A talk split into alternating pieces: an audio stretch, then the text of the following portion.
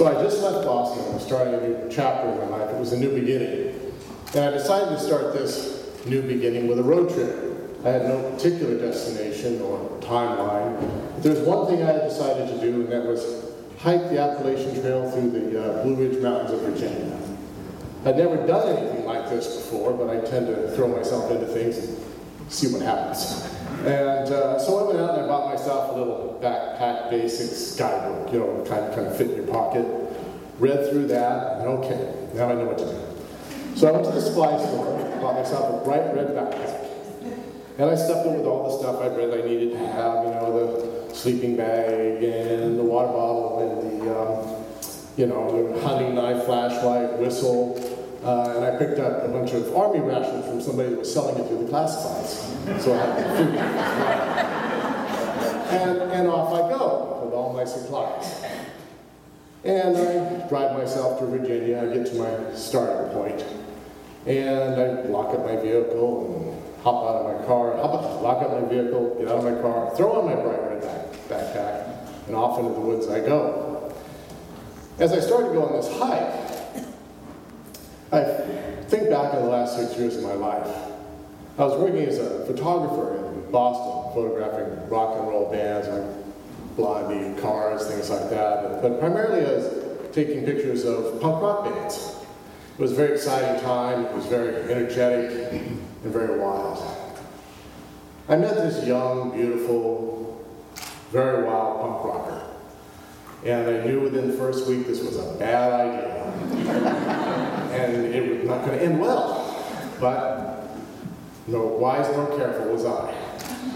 So we ventured on our relationship. And uh, we lived for the party and oblivion, and we sure found it. So for the next six years, it was a downward spiral, my season in hell, as it were.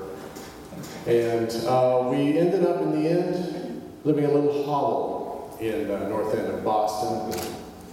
Terrible little place, had a toilet down the hall that would have made God weep. really nasty. And uh, it dawned on me that uh, I was playing dead man's hand, that this was going to be my demise. If I didn't lay down my cards, get away from the table, and walk away, I was going to die here. I was lost. So I decided to do that. I did that. I walked away. So now I am here. I'm walking through the woods of the mountains of Virginia. It's springtime. It's beautiful. Everything's in bloom, all the wildflowers, everything's lush and green. Air is fresh. Everything feels new. Down below, is, you know, on occasion I can see the Shenandoah Valley, and I'm having a great time. then I got my bright red backpack, and I'm going along the road, and I sleep in the lean-tos, along the path rather, I'm sleeping in the lean-tos that are provided there. And I'm fighting off the mice that want to share my sleeping bag. I'm eating my army rations and drinking well, iodine flavored water. Those, old school is to put a few drops of iodine in your, in your uh, stream water and it purifies it. So it was rather nasty, actually. so I was, out, I was out for about a week. And everything was going great. I was having a wonderful time. I'd get to those, the mountaintops and, you know, I'd have my conversations with God, you know, where I was, where I was going, and what the hell was going on. I got to the end of my hike, and I said, you know, where I had already planned to end it, you know, get off and get back to my vehicle, hitchhike that. So I, I did. I got off the trail. Off, I was on the Appalachian Trail. I got off the trail. I Got down to a secondary road.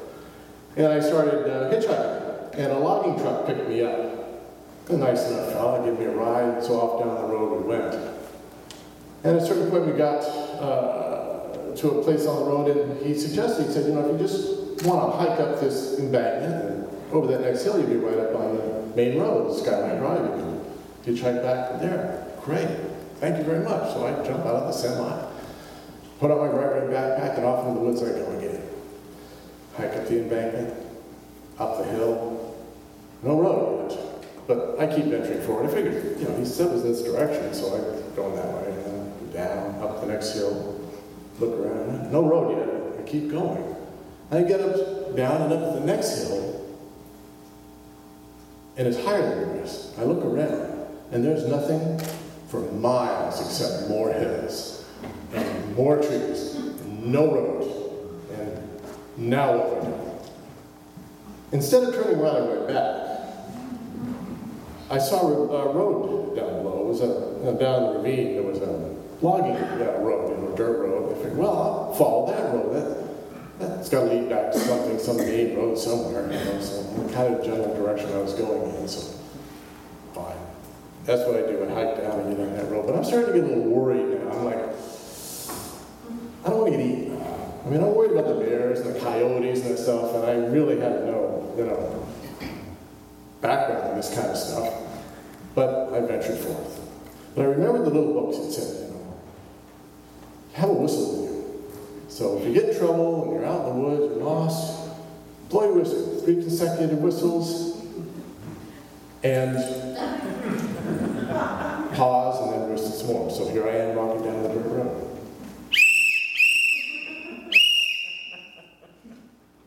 Okay, I keep walking on this dirt road. Off I go. A mile, another mile. Oh, now I'm going to get away. There's nothing happening. I'm getting further, further into nowhere. I turn a corner, and it's a dead end. There's nothing there but a pile of logs. Shit. It's getting late in the day. What do I do now? I, I, okay, well, let me think. Okay. I got to get out of the situation. I've only got a couple of days of food left. I can't just stop and camp here, and I'm certainly no hunter. I'm not going to go hunt for my food. I'm lucky to survive as long as I have. so I said, I'll, I'll backtrack. I'll find my way back. Thinking, okay, this, this should be okay. So I start walking back. Oh, nothing. Okay, keep walking. I try to retrace my steps. Then I start thinking, well, shit, you know, I, I survived my dysfunctional white class family, white class family. I survived my stepfather trying to strangle me to death. I survived living on the streets of San Francisco at the age of 15 in Haight Ashbury, the 60s, and all that entailed. Uh, in the 70s, which was kind of a blur, it was kind of a waste of a decade anyway and in the 80s, which is pretty much where I came from. The, it was still the end of the 80s. In the last six years of my life, I survived that. I can't die out here in the middle of nowhere in the woods. It just doesn't make any sense to me. I've got to be, you know, I just can't happen. I've got to keep going. So I keep going. I'm walking. Okay, and the thing about retracing your steps is it doesn't look the same the other way around. Come back in the other direction. So, you know, ah, that bush looks familiar that, that, that looks bad. So I and getting later and later in the day, and I'm like, I'm getting really scared now. I'm like, well, what the hell? I don't know what I'm doing out here. I'm all alone. But I keep, I keep going back. I keep working my way back, little by little. And I get to the road. I find it, and it's just before dark. And it occurs to me, you know, we all get lost sometime in our life, some degree or another. We're all a little bit lost most of the time. And we fumble our way through the best we can. And it occurs to me now that I've either got a guardian angel or I'm just fucking lucky.